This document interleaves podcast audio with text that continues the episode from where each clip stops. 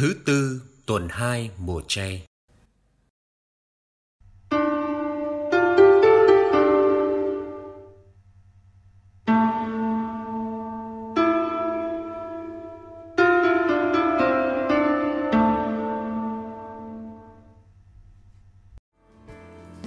Ngôn sứ Jeremia bị mưu hại.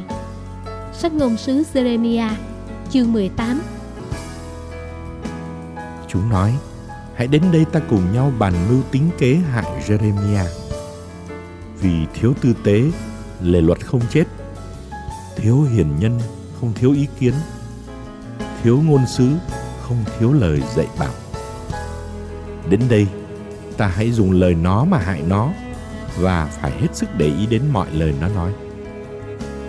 Lạy Đức Chúa xin để ý đến con và nghe những kẻ tố cáo con nói đó nào có ai lấy oán đền ơn?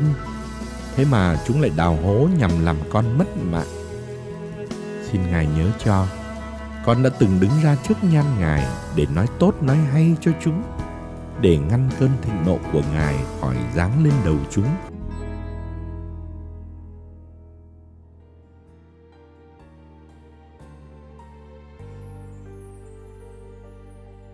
Giêsu tiên báo cuộc thương khó lần thứ ba. Matthew chương 20 từ câu 17 đến câu 19. Lúc sắp đến Jerusalem, Đức Giêsu đưa nhóm 12 đi riêng với mình và dọc đường người nói với các ông: Này chúng ta lên Jerusalem và con người sẽ bị nộp cho các thượng tế và kinh sư họ sẽ kết án xử tử người, sẽ nộp người cho dân ngoại nhạo báng, đánh đòn và đóng đinh vào thập giá.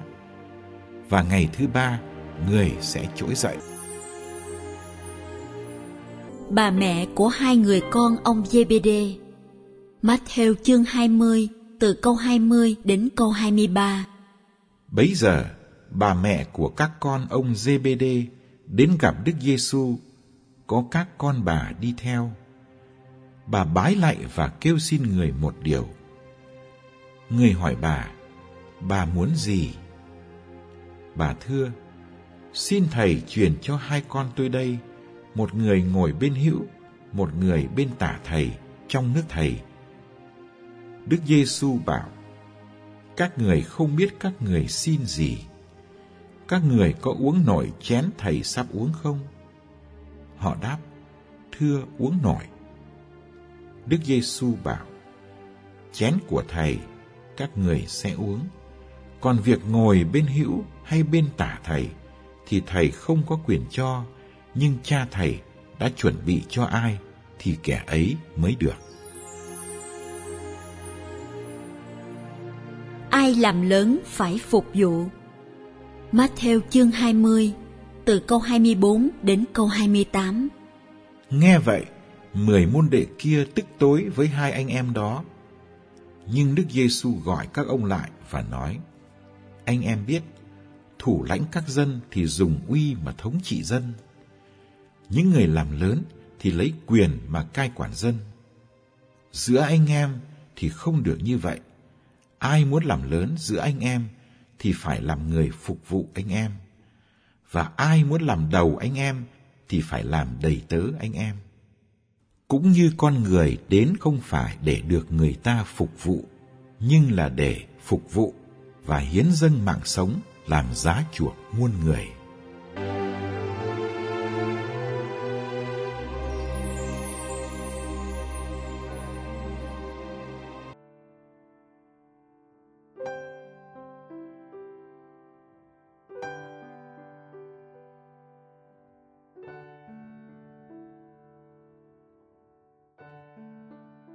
Ghế tượng trưng cho chức vụ và chức vị. Chính vì thế, bình thường người ta ai cũng thích ghế. Ghế trong tôn giáo cũng như ghế ngoài đời. Tìm cách có ghế, giữ ghế hay tìm cách lên một ghế cao hơn. Đó vẫn là điều khiến nhiều người vất vả.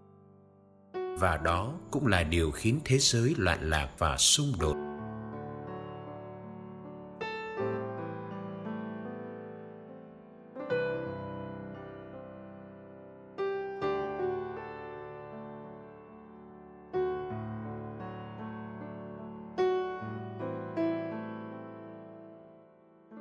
Bài tin mừng kể cho chúng ta chuyện tranh cãi giữa nhóm 12 vẫn là chuyện những cái ghế. Quan trọng nhất là hai ghế nằm hai bên tả hữu của thầy. Khi thầy vào vinh quang trong nước Thiên Chúa, chỉ tiếc là chuyện tranh cãi này xảy ra ngay sau khi thầy Giêsu tâm sự riêng với các môn đệ về cuộc khổ nạn của mình. Chẳng rõ có phải do An và Jacobe đã nhờ mẹ mình xin dùm không? Từ chối lời xin ngây thơ của một người mẹ thương con là điều không dễ. Thầy Giêsu có bực mình không khi phải chịu một áp lực như thế?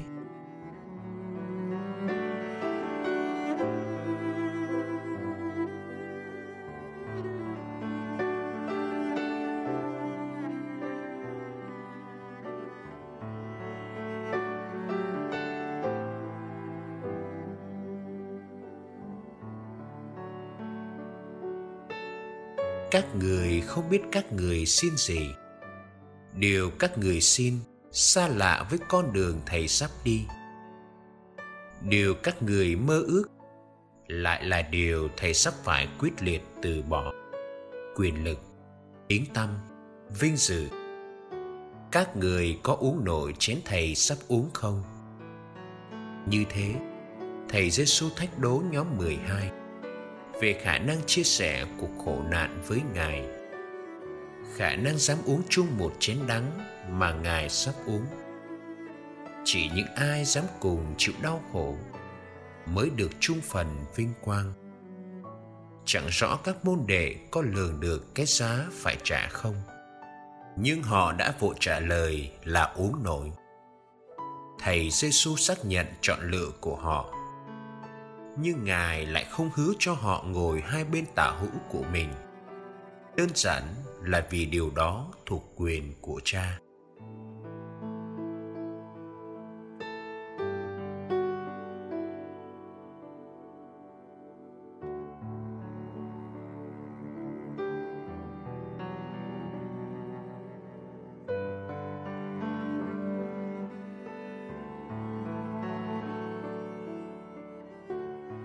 Chuyện tranh cãi giữa các môn đệ là cơ hội để thầy Giêsu vạch ra cách hành xử cho những nhà lãnh đạo tương lai của giáo hội. Chắc chắn nó khác với lối lãnh đạo ngoài đời.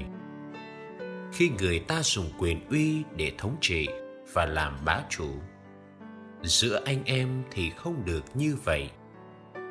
Anh em không được theo thói đời. Thầy Giêsu dạy các môn đệ điều ngược đời kẻ làm lớn, làm đầu, phải làm đầy tớ phục vụ cho anh em mình. Tấm gương lớn nhất là tấm gương thầy phục vụ. Cuộc khổ nạn sắp đến là việc phục vụ khiêm hạ nhất của thầy. Lần đầu tiên đức giêsu cho biết ý nghĩa cái chết sắp đến của mình, cái chết như giá chuộc để cứu độ muôn người, mười môn đệ khác có còn ghen tức hai anh em con ông GBD nữa không? Nếu họ biết rằng ngồi ghế cao chính là để thấy rõ mà dễ phục vụ hơn.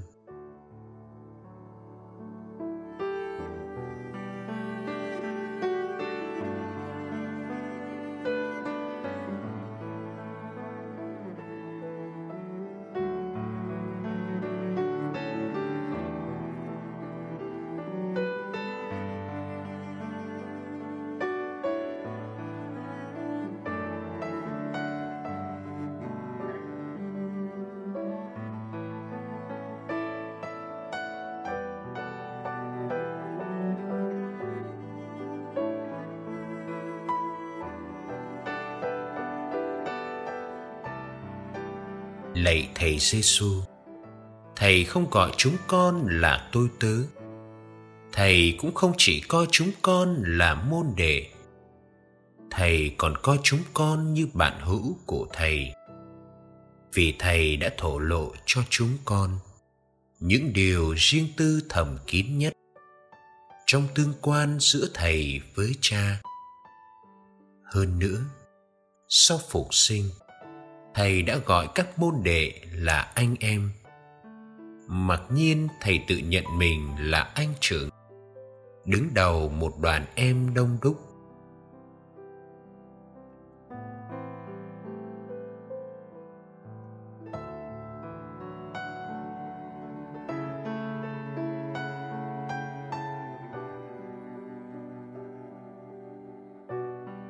Xin cho chúng con luôn thi hành ý muốn của cha, để trở nên những người em cùng huyết nhục với thầy. Lạy thầy giêsu thầy đã nâng chúng con lên làm môn đệ, làm bạn, làm anh em của thầy.